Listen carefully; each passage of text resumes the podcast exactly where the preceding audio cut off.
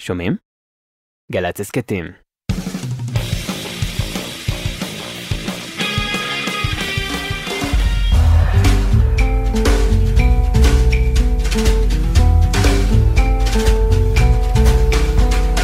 אהלן אהלן, שלום עליכם. ברוכים הבאים לזה המקום. שמתם לב שאתמול היה ראש חודש ניסן? זהו ראש חודש ניסן, כן, ואלה הם החיים. זה אומר שעוד שבועיים פסח וצריך להתכונן. כמו שמתכוננים לנסיעה למקום רחוק רחוק. המשנה במסכת פסחים אומרת שבאור לי"ד בניסן צריך לבדוק את החמץ. וכידוע, הבדיק...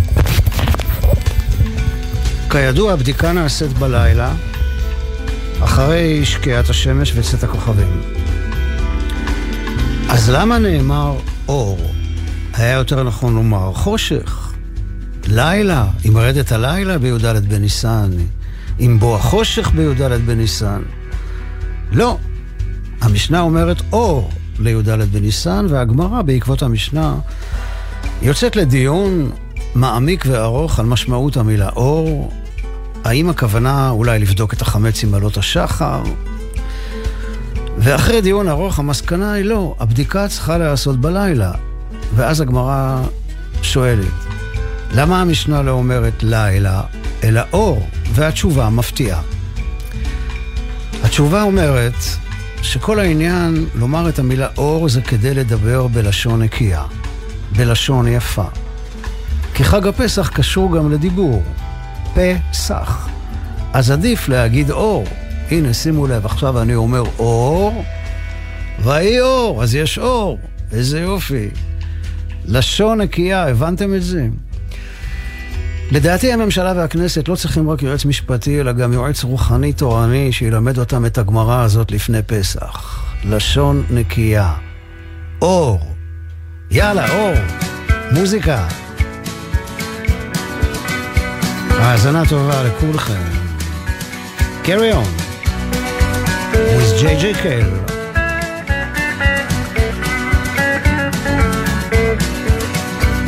If life's little downs, they keep coming round. Carry on, carry on. With darkness all about, you want to scream and shout. Carry on, carry on. Cry, baby. Look at where you've been. Everybody knows you just need a friend. Please, please, please, go down on your knees. Carry on, carry on.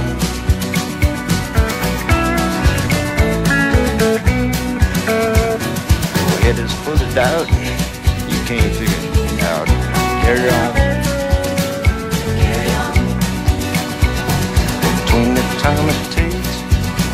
Those mistakes. Carry on. Carry on. It don't matter what you say or do. It just seems to work out if you want to. Cut out all the slack, take it off your back.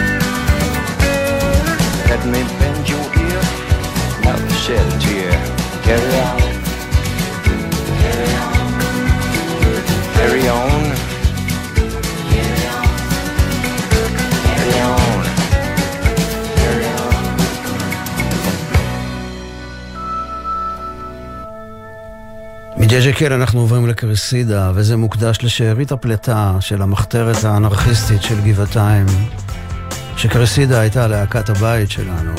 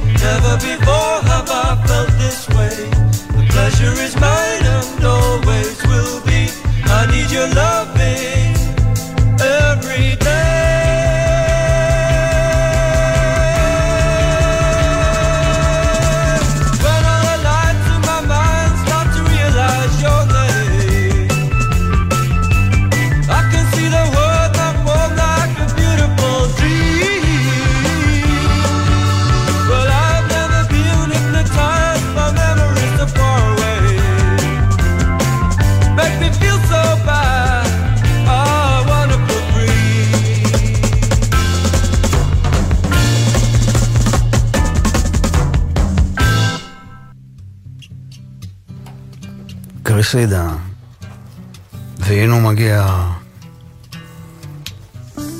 הזמר האהוב על המחתרת האנרכיסטית של אה, גבעתיים והסביבה, ג'ון מרטין. The man in the station. There's a woman that I've not standing upon. this on burdens all right, catching a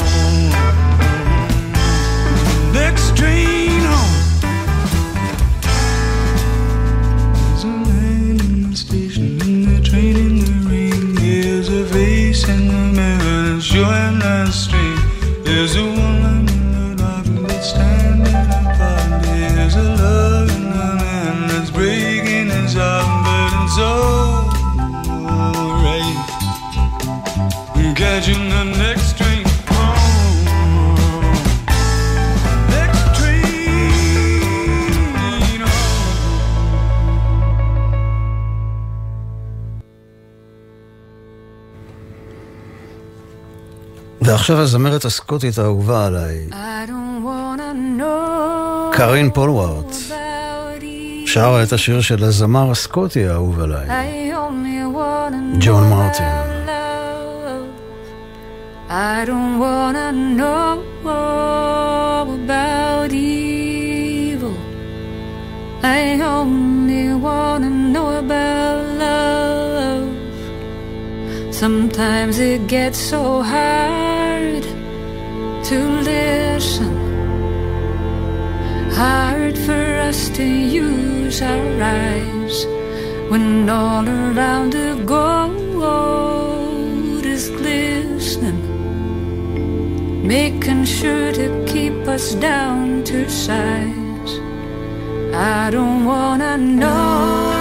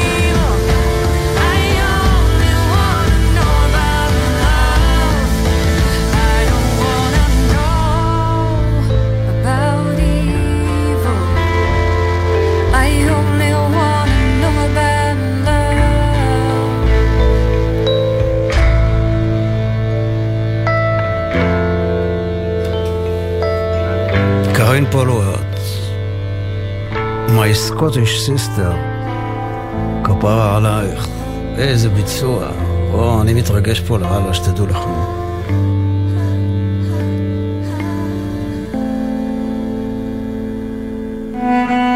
אנחנו נישאר בסקוטלנד. מה, טוב לי שם. טוב לי בסקוטלנד. אני רוצה להישאר בסקוטלנד, בסדר? זהו. עם הצ'לנית הסקוטית, היא ממוצא סיני, קוראים לה Su-a Lee. היא הוציאה לאחרונה אלבום בשם Dialogues, דיאלוגים. היא מארחת שם באלבום הזה, בכל קטע היא מארחת מוזיקאי, זמר או זמרת, גם Karine Polwart מתארחת שם, אבל אנחנו נשמע את Su-a Lee מארחת את Julie Fowlis, או פוליס, בשיר עם סקוטי שנקרא מון גיל, לא, סליחה, מורן גילאוג. לא יודע מה זה, אבל זה מקסים, תשמעו.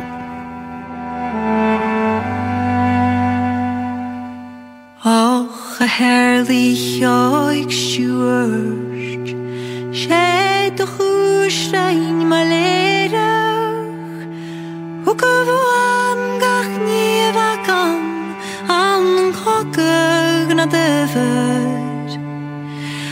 Chach rews chach erich, μου χείλα και τα γάκια με μένες και νησιάνσουν τα αγλένια μωρούν και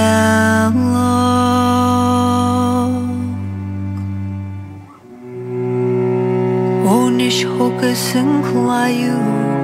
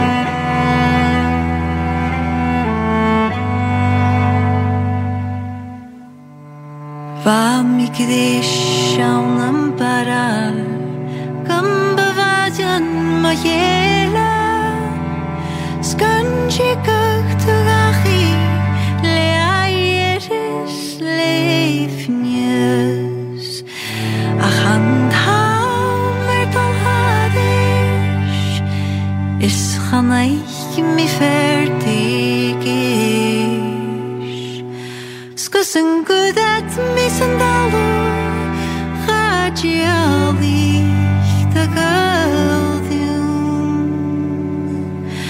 Morwn geala עד כאן הקפה הראשונה. אור הירח על ההר, לילה לבן בשדות בית לחם. טן מיילל בקול נשבר, אנה פנה עדרי ללכת. אך לנשר ולעית, אין לי שם ואין לי בית. היי חלילי, ילל, ילל חלילי. השיר הזה, שדות בית לחם, שירה של נעמי שמר, מתרחש בלילה כנעני מחושף. הזמן שלו מעורפל. הוא יכול להיות עכשווי או קדום. הוא נכתב אחרי מלחמת ששת הימים, אם אני לא טועה, ב-1971, כך שאי אפשר לדעת אם גיבור השיר הוא רועה צאן פלסטיני מאחד הכפרים על יד בית לחם, או שאולי זהו קולו הקדום של יעקב אבינו מהדהד. הנוף של השיר פסטורלי, אור הירח על ההר, לילה לבן משדות בית לחם, אלה הם שדות החיטה הזהובים מסיפור מגילת רות. אבל אז מופרת הדממה בקולו הנשבר של טן מיילל. השקט הופך להיות טעון ורווי במתח. יש סכנה באופק הלבן. אנה פנה עדרי ללכת. לאן נעלם העדר? בדרך כלל אומרים עדר ללא רועה, ואילו כאן יש לנו רועה ללא עדר. הייתי אומר שאולי יהיה בשיר כיאה לנעמי שמר איזה גוון לאומי, אבל אז מגיע המשפט המופלא, אך לנשר ולעית, אין לי שם ואין לי בית. אין כאן זהות מוגדרת כזאת או אחרת. יש כאן נשמה מרחפת בשמיים עם הציפורים, ללא שם, ללא בית. מרחפת לבדה בלילה הלבן, כשהגוף מוסיף ללכת לצלילו של חליל רחוק. ילל, ילל, חלילי. בהמשך השיר, הרועה ההולך ללא עדר מגלה לנו שאבן מוטלת על ליבו. מטען כבד של זמן, כובד הזמן, כאבנים האלה בשדות בית לחם שעומדות כאן כבר אלפי שנים. אבל אחר כך, הרוח עובר בעשבים. האבן עומדת, נוכחת, דוממת, אולי זוכרת את הלילות שעברו כאן בשדות האלה רחל, לאה ורות המואביה. לעומת האבן, הרוח עוברת בכל רחש, נעלמת, בלי לאשר סימן. בהמשך השיר מתגלה התכלית של המסע הלילי החלומי הזה, של הנווד. יש אחת שמחכה לו, כך הוא מקווה, והוא שואל, התחכי עד רדת ערב? התחכי להלך? כי המסע הזה יכול להיות ארוך ארוך, ואני עדיין מחפש את העדר שלי. הוא רואה בעיני רוחו איך בקצה הדרך היא יוצאת לקראתו עם לחם ומלח. סעודת שבת או יום חול מתחילה עם ברכת המוציא לחם מן הארץ וטבילתו במלח, ואנחנו הרי הולכים עכשיו בשדות בית לחם. יש אפשרות שבסוף הדרך מחכה לנווד המשוטט כחולה מחוץ לזמן בשדות האור המחושפים של ארץ ישראל, סעודה בבית מואר עם אישה אוהבת. השיר מעלה את זה כשאלה, יהיה או לא יהיה? כנראה נדע את התשובה רק כשנגיע.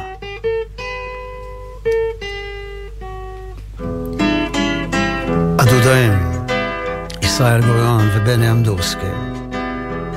שדות בית לחם של נעמי שלום.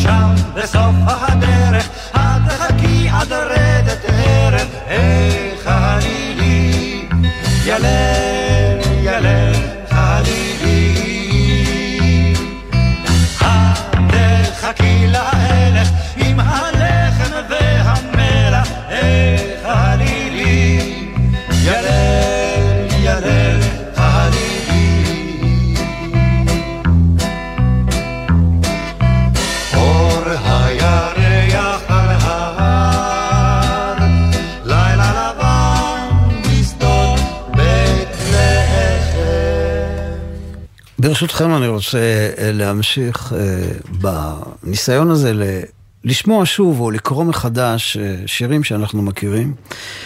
ועכשיו אנחנו עם שיר הנפלא של ערן צור, שכתב את המילים ויובל מסנר הלחין. בערב בית כסלו טרפתי את נפשי, יצאתי את ביתי אשר אל מול הים. הכנסתי אבן אל הכיס, קשרתי חבלים, נכנסתי אל הים, נלחמתי בגלים. נפשי ביקשה רחם בתוך מערבולות, אבל אני חולם, אני בתוך חלום. ובחלום אגם שקט בין העצים, ובחלום אגם, ודגי זהב שתים. ערן צור מתחיל את הסיפור של השיר הזה בערב בית כסלו.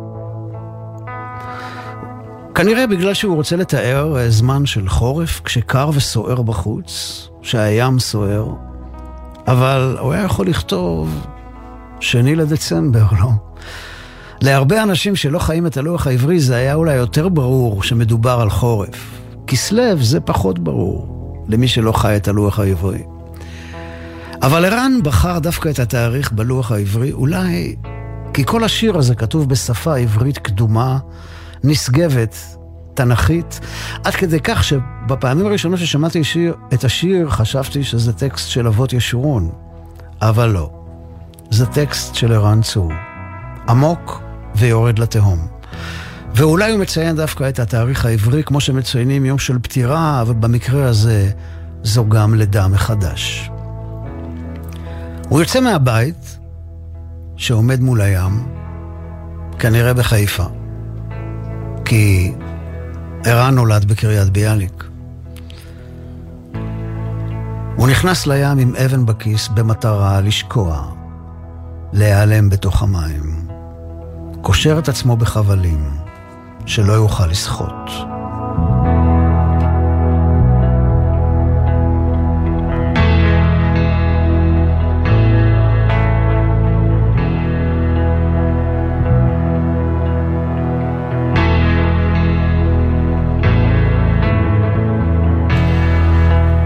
אבל אז, כשהוא עמוק בתוך הים, בתוך המים, הוא נתקף חרטה ונלחם בגלים. נפשי ביקשה רחם בתוך מערבולות. יש כאן מערבולות של זמן ומצבי תודעה. הדרך היחידה להתמודד עם מערבולת, כך אומרים, הוא להיכנע לה. הוא שוקע אל תוך חלום בעומק מי הים, כמו העובר שהגמרא משווה את מצב תודעתו כשהוא ברחם צף בתוך מי השפיר למצב של אדם חולם. והחלום שלו מלא שלווה ויופי. עצים, אגם שקט, דגי זהב, גן עדן. וכאן, בבית השלישי של השיר, מגיע ציטוט משירו של אבן גבירול. יום אסוני הוא יום ששוני, ויום ששוני הוא יום אסוני. בהמשך אביא את דבריו של ערן שמספר איך הגיע אל הציטוט הזה. זה משפט שמדבר על התהפכות. יום השמחה הוא יום האסון, ולהפך. ואני מנסה להבין את זה כך. יום האסון, יום המוות, הוא יום של שמחה לנשמה שעוזבת את הגוף ועוברת לתודעה חדשה. יום הלידה, יום השמחה, הוא יום האסון, כי הרי החיים האלה הסתיימו במוות. מה לעשות? עיוור בלב ים, מי אותו יציל? עיוור בלב ים הוא גם שמו של האלבום ממנו השיר הזה לקוח. וזה מצב קיומי שאפשר לומר שכולנו נמצאים בו. אין לנו מושג מאיפה באנו, לאן אנחנו הולכים. גלי החיים סוחפים, מעלים, מורידים אותנו. מה שנותר הוא לבקש הצלה, לבקש רחמים. אחרי הציור הקסום של האגם השקט עם דגי הזהב, מופיע הצד השני, האפל, המאיים, הגהנומי. ערן קורא לו הבור השביעי, והוא מתאר איך הנשמות הטועות הופכות כאן לעצים, אבל שלא כמו העצים סביב האגם השקט, עם דגי הזהב, כאן שוכנות בין ענפי העצים חיות רעות. הכניסה אל הים מביאה שתי אפשרויות. האחת מוארת, חלומית, קסומה, השנייה קודרת ואפלה.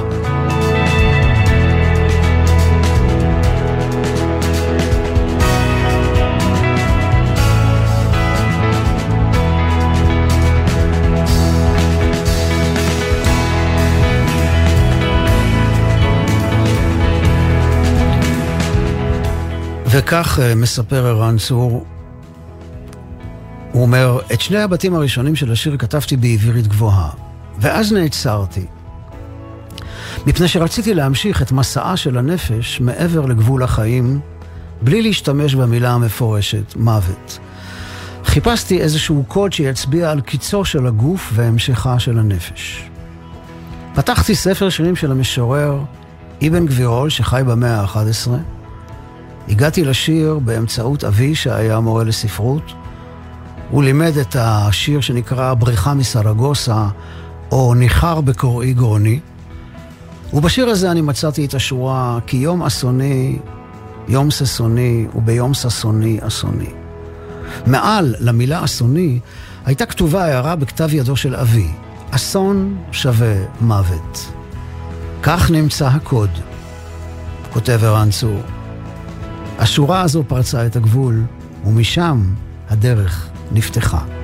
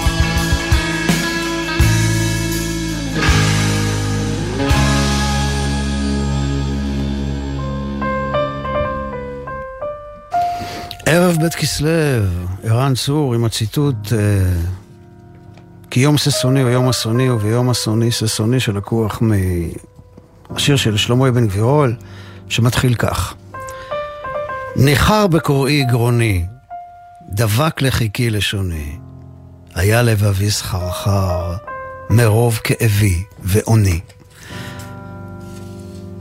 גדל יגוני וחדל מטה תנומה לעיניי, כמה יחל וכמה יבער כמו אש חרוני. אל מי אדבר ואעיד, ולמי אספר יגוני? ובהמשך הוא אומר, מה לי אני עוד בתבל, לולי שאת עברוני. נפשי במותי תרנן, לו מצאה צור מעוני. אקוץ בחיי ואמאס, להיות בשרי מכוני, כי יום ששוני אסוני, וביום אסוני ששוני. זהו שיר כאב וקינה, שנכתב אחרי שאבן גבירול עזב את העיר, את העיר סרגוסה שבספרד, בעקבות אה, ויכוח קשה עם הקהילה המקומית. אנחנו מדברים על תור הזהב של ספרד, שהמוסלמים שלטו שם בערך באזור המאה ה-11.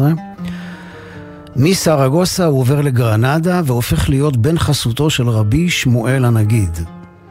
אבל אחרי כמה שנים הוא עוזב והולך לדרכו המיוסרת, ובסופו של דבר נפטר בעיר הנמל ולנסיה כשהוא בן שלושים בלבד. בסוף השיר הוא מתנחם בכך שאולי מגלה העמוקות חונן הדעת ייתן בליבו תבונה. אדרוש בעודי, אחפש, כמצוות שלמה זקני, אולי מגלה עמוקות יגלה תבונה לעיני, כי היא מנתי לבדה, מכל עמלי והוני.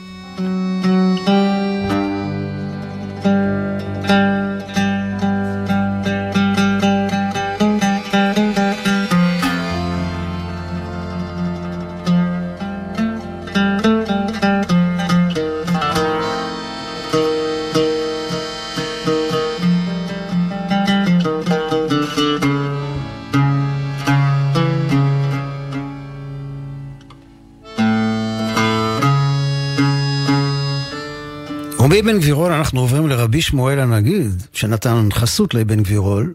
הוא נולד בעיר קורדובה שבממלכת ספרד המוסלמית, והפך להיות בגיל 35 יועצו של מלך גרנדה, אז קיבל את התואר הנגיד. בהמשך התמנה להיות שר אוצר, שר הצבא, בסוף היה הווזיר הגדול של הממלכה. בארמון אלהמברה שבגרנדה יש חצר עם אה, פסלים של אה, 12 אריות שמייחסים אותה לרבי שמואל הנגיד. אבל מעבר לכל הכבוד הזה הוא היה גם משורר. באותה תקופה המשוררים היו נפגשים למשתה שבו היו מתחרים בחיבור שירים ומחברים שירי יין. כמו זה שכתב רבי שמואל הנגיד. מת אב ומת אלול ומת חומם גם נאסף תשרי ומת עמם. באו ימי הקור והתירוש, אדם וקולו, בכלי דמם. לכן ידידי, סוב אליי רעים, כל איש ואיש יעש אשר זמם. אמרו, חזה עבים בהגשימם, ושמע שמי מרום בהרעימם, וראה כפור ולשון מדורה, זה ירד וזה יעל ויתרומם. קומה, שתה בכוס ושוב ושתה, בכד ובליל וגם יומם. טוב, אני אנסה לתרגם את זה ללשון עכשווית. אז מה הוא אומר? הוא אומר, זהו, הקיץ נגמר, גם הסתיו, כן? אב, אלול, תשרי, הלכו מאיתנו. מגיע החורף הקר. מה שיעזור לנו להתחמם בחורף הקר הזה, הוא היין האדום והחם כמו מדורה. המשורר מזמין את החברים שלו למסיבת יין, אפשר לומר אפילו פרועה, כל איש ואיש יעש אשר זמם. הוא מציע להם להעביר את החורף בשתיית יין, בכוס ובכד, בלילה וביום. בטח היה מוכר לכם, כן, מת אב ומת אלול ומת חומם. נתן יונתן לקח את המילים האלה, מת אב ומת אלול ומת חומם, גם נאסף תשרי ומת עמם, והוא פתח איתם את שירו נאסף תשרי. מוזר לומר על חודש שהוא מת, בעיקר חודש אב. מת אב נשמע כמו ילד שמקונן על מות אביו. אבל כאן נתן יונתן אולי מקונן על מות בנו ליאור שנהרג במלחמת יום הכיפורים. החודשים האלה, אב, אלול ותשרי, לא באמת מתים. הם יחזרו שוב, אולי יש כאן נחמה. המת יחזור ויחיה מחדש. נשארה גחלת עמומה של אהבת הקיץ הקדומה.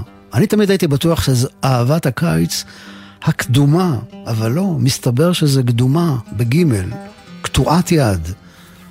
עבר חיוני חסר לנו כאן. אומרים שהבן הוא כמו הרגל של האב, אפשר לומר שהוא גם כמו היד. התקווה היא שאותה גחלת עמומה תחזור ותדלק שוב. ומכאן נתן יונתן יוצא למסע בזמן אל ארץ התנ"ך. מאזכר את אבישג השונמית, שאול, אדם וחווה, דוד ואוריה החיתי, ואולי יותר מכולם הוא מזדהה עם יונתן ששמו כשם המשורר, נתן, יונתן. והוא מזכיר את סיפור יונתן ויערת הדבש שמופיע בתחילת ספר שמואל. בזמן הקרב במכמש, המלך שאול השביע את לוחמיו שלא לאכלו שום דבר עד שהקרב הסתיים, אבל יונתן לא שמע את ההוראה הזאת, הוא לא ידע מזה, ולכן הוא טעם מיערת הדבש והפר את השבועה. כתוצאה מכך נאלץ שאול לגזור את דינו של יונתן למוות. אך לוחמי שאול והעם כולו סירבו להשלים ממותו של יונתן והביאו לביטול הגזרה של ההוצאה להורג. נתן יונתן מזכיר סיפורים תנכיים שיש בהם אובדן, חיפוש, חטאים, טעויות, חרטה. כשהקיץ חוזר, הכל מתחיל שוב מחדש, התנועה היא מעגלית, המצב, המצבים המתוארים בסיפורי התנ"ך חוזרים שוב ושוב, גם בזמן הזה. והסיפור שלך, ילדי, מתחיל עכשיו, עם כל הדבש, והנחש, והאישה. אז לך, ילד, לך. לך בכיוון היאור שלך, בכיוון האור שלך, שיעלה שוב ויאיר בסוף המערב, בין ים ליבשה, בין אב לסתיו.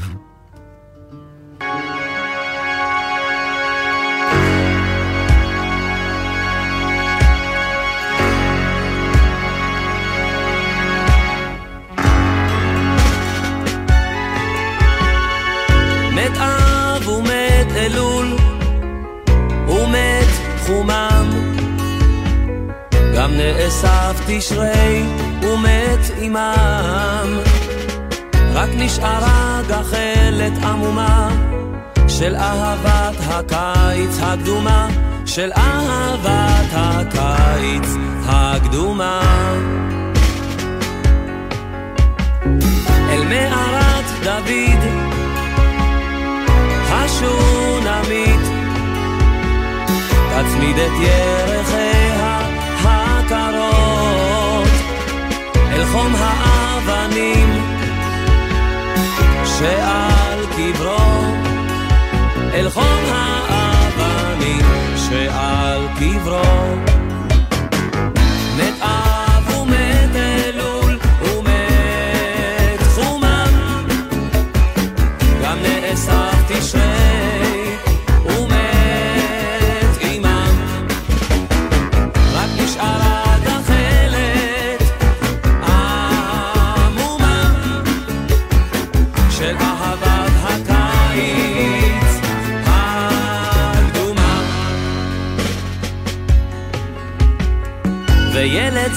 הולך ותר כמו שאול.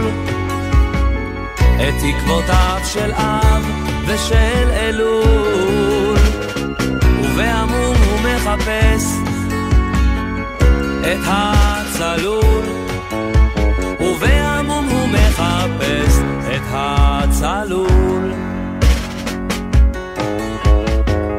לך ילד לך בסוף המערב.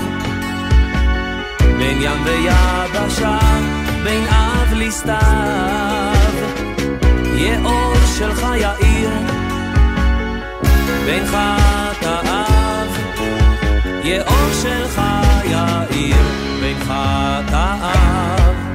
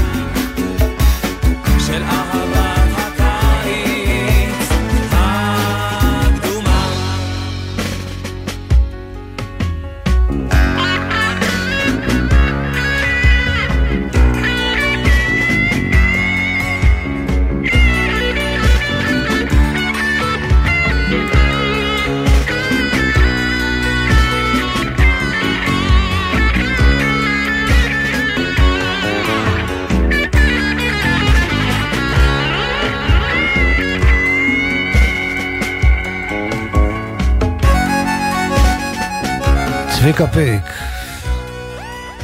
הלחין את הטקסט הנפלא הזה של אה, נתן יונתן, נאסף תשרי. אז נאסף תשרי והגיע ניסן. אתמול היה ראש חודש, כפי שאמרנו בתחילת התוכנית. ויש ברכה מאוד מיוחדת שאומרים אותה אחת לשנה בחודש ניסן, ברכת האילנות, אפשר כבר לומר אותה. מברכים על עצי פרי מלבלבים שמוציאים פרחים, וצריך לצאת למקום שבו רואים שני אילנות, אילה, שני אילנות או שתי אילנות. בוא, אור עזרן המפיק, תעזור לי פה, שלא תהיה שערורייה. שני אילן אחד, שני אילנות כמובן, זה מה ש... שני אילנות.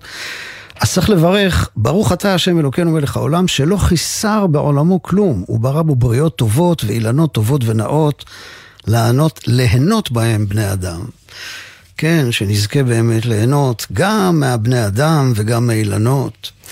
בזמן הזה שכולנו ממהרים כל כך בתוך עולם של בטון ופלדה, יש איזשהו ערך לברכה כזאת שגורמת לך לעצור רגע באביב החולף הזה והקצר כל כך, להתבונן ביופי הזה של עצי פרי מלבלבים, לנשום עמוק את הריח הטוב ולהודות על הנס הפלאי הזה שנקרא טבע.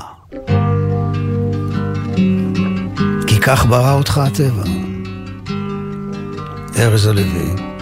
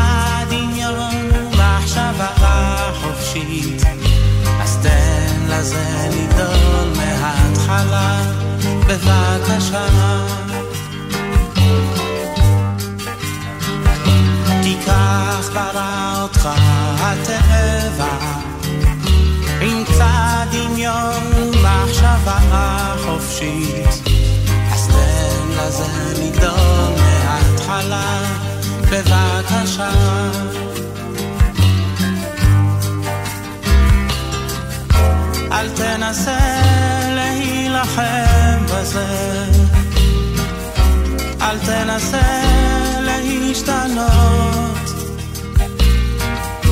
כי זה תמיד יבוא מההתחלה, פתאום. כי כך ברא אותך הטבע עם קצת דמיון ומחשבה חופשית אז תן לזה לגדול מההתחלה בבקשה. אל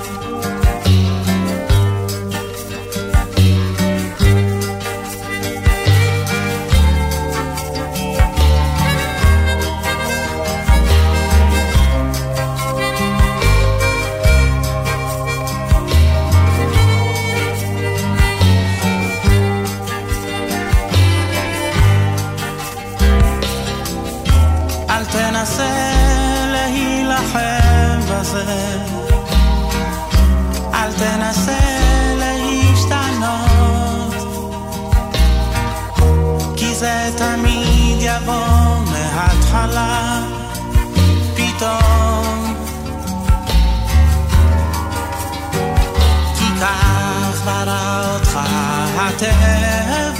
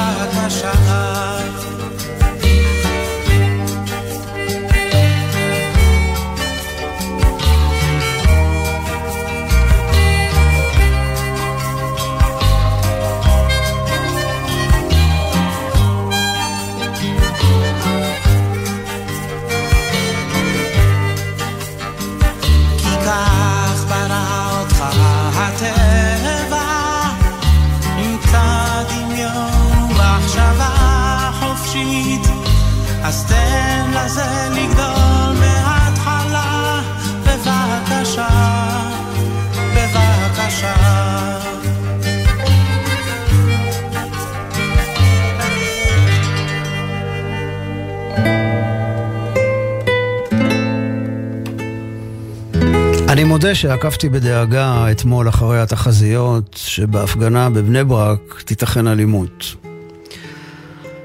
בני ברק קרובה אליי גיאוגרפית, אבל גם קרובה לליבי, ויש לי שם קשר טוב עם לא מעט אנשים. אני מגיע לשם די הרבה, לישיבת נתיבות עולם הליטאית, שאחי אליהו לומד בה כבר המון המון שנים. אני מגיע לישיבת הארי אשלג החסידית אשלגית. אני מגיע לבני ברק לקנות ספרי קודש, לקנות טלית אחת לשנה, לבדוק את התפילין והמזוזות אחת לכמה שנים. מדי פעם לטבול במקווה הקטן, הנסתר והנקי כל כך, ברחוב רש"י. לפעמים כשאני אה, חוזר מאוד מאוחר ואין כבר מניין באזור שאני גר בו, אני מגיע להתפלל באיצקוביץ', ששם יש מניינים 24 שעות. והנה במקום תמונות קשות, הגיעו תמונות, אפשר לומר, מלבבות, של דוכני צ'ונט ושתייה קלה, שבהם קידמו תושבי העיר בני ברק את המפגינים שהגיעו מתל אביב. בקבוצת הוואטסאפ של בית הכנסת שלנו ראיתי סרטון של ריקוד משותף עם ספר תורה, וסרטון של בחור שעומד שם נדהם ונרגש, מוריד את הקסדה מראשו, ופורץ בבכי עם שמיעת השירה ברמקולים, בואכם לשלום, מלאכי השלום.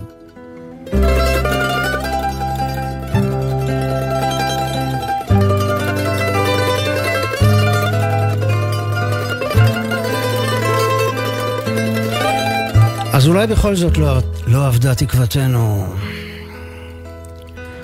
לקראת uh, חג הפסח שמתקרב, שנמצא את הפה שיגיד את הדברים הנכונים, המאירים, המקשרים, המחברים, וגם נצטרך להתמודד עם מחלוקות ושאלות קשות, שלא צריך לפחד מלפתוח אותם, את הפצעים האלה, ולדבר עליהם, לנסות לראות מה עושים עם כל זה. אני רוצה לומר תודה גדולה לאור עזרן על ניהול ההפקה, תודה רבה לסיון ברהום על הניהול הטכני, תודה רבה לכם על ההאזנה. כל טוב לכם, שבת שלום. וכמו שאומרים אצלנו בווישניץ, סלמת.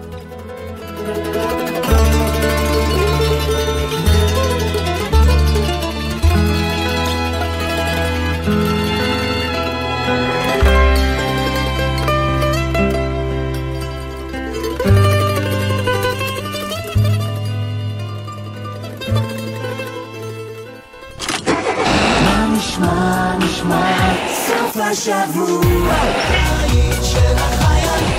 גלי צהר כל הזמן. חברים, יש לי מילה אחת בשבילכם. עוד. תנו לנו עוד. אני מתכוונת עליכם, הנהגים בכביש. תנו לנו עוד זמן. בקרבת מעברי חצייה, האט הוא. תנו לנו זכות קדימה, ותשקיעו עוד קצת במאמץ להסתכל לנו בעיניים.